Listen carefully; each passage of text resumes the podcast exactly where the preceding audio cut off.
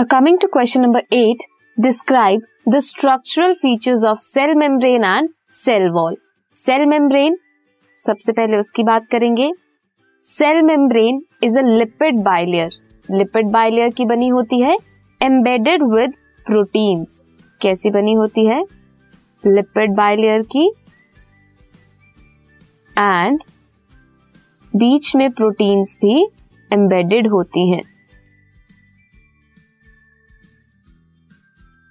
Proteins proteins this is lipid bilayer selectively permeable होती हैं ions के लिए या फिर किसी ऑर्गेनिक मॉलिक्यूल के लिए.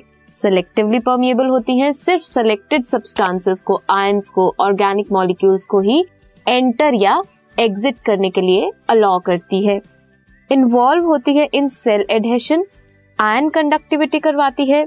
Cell signalling and it also serve as the attachment surface for several extracellular structures जो सेल के बाहर के स्ट्रक्चर्स हैं, वहाँ पे मोस्टली सेल मेम्ब्रेन में क्या होता है? रिसेप्टर्स होते हैं, जहाँ पे मॉलिक्यूल्स आकर बाइंड करते हैं।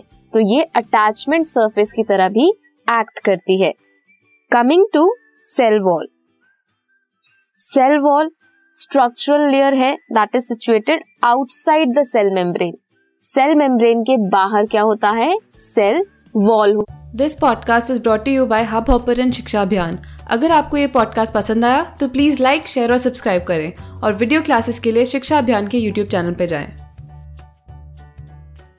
होती है in case of plants some bacterias ये टफ होती है flexible and sometimes rigid also provide करती है स्ट्रक्चरल सपोर्ट सपोर्ट प्रोवाइड करती है, सेल मेम्ब्रेन के बाहर है, रिजिड है, टफ है, फ्लेक्सिबल है तो प्रोटेक्शन भी प्रोवाइड करती है सेल को।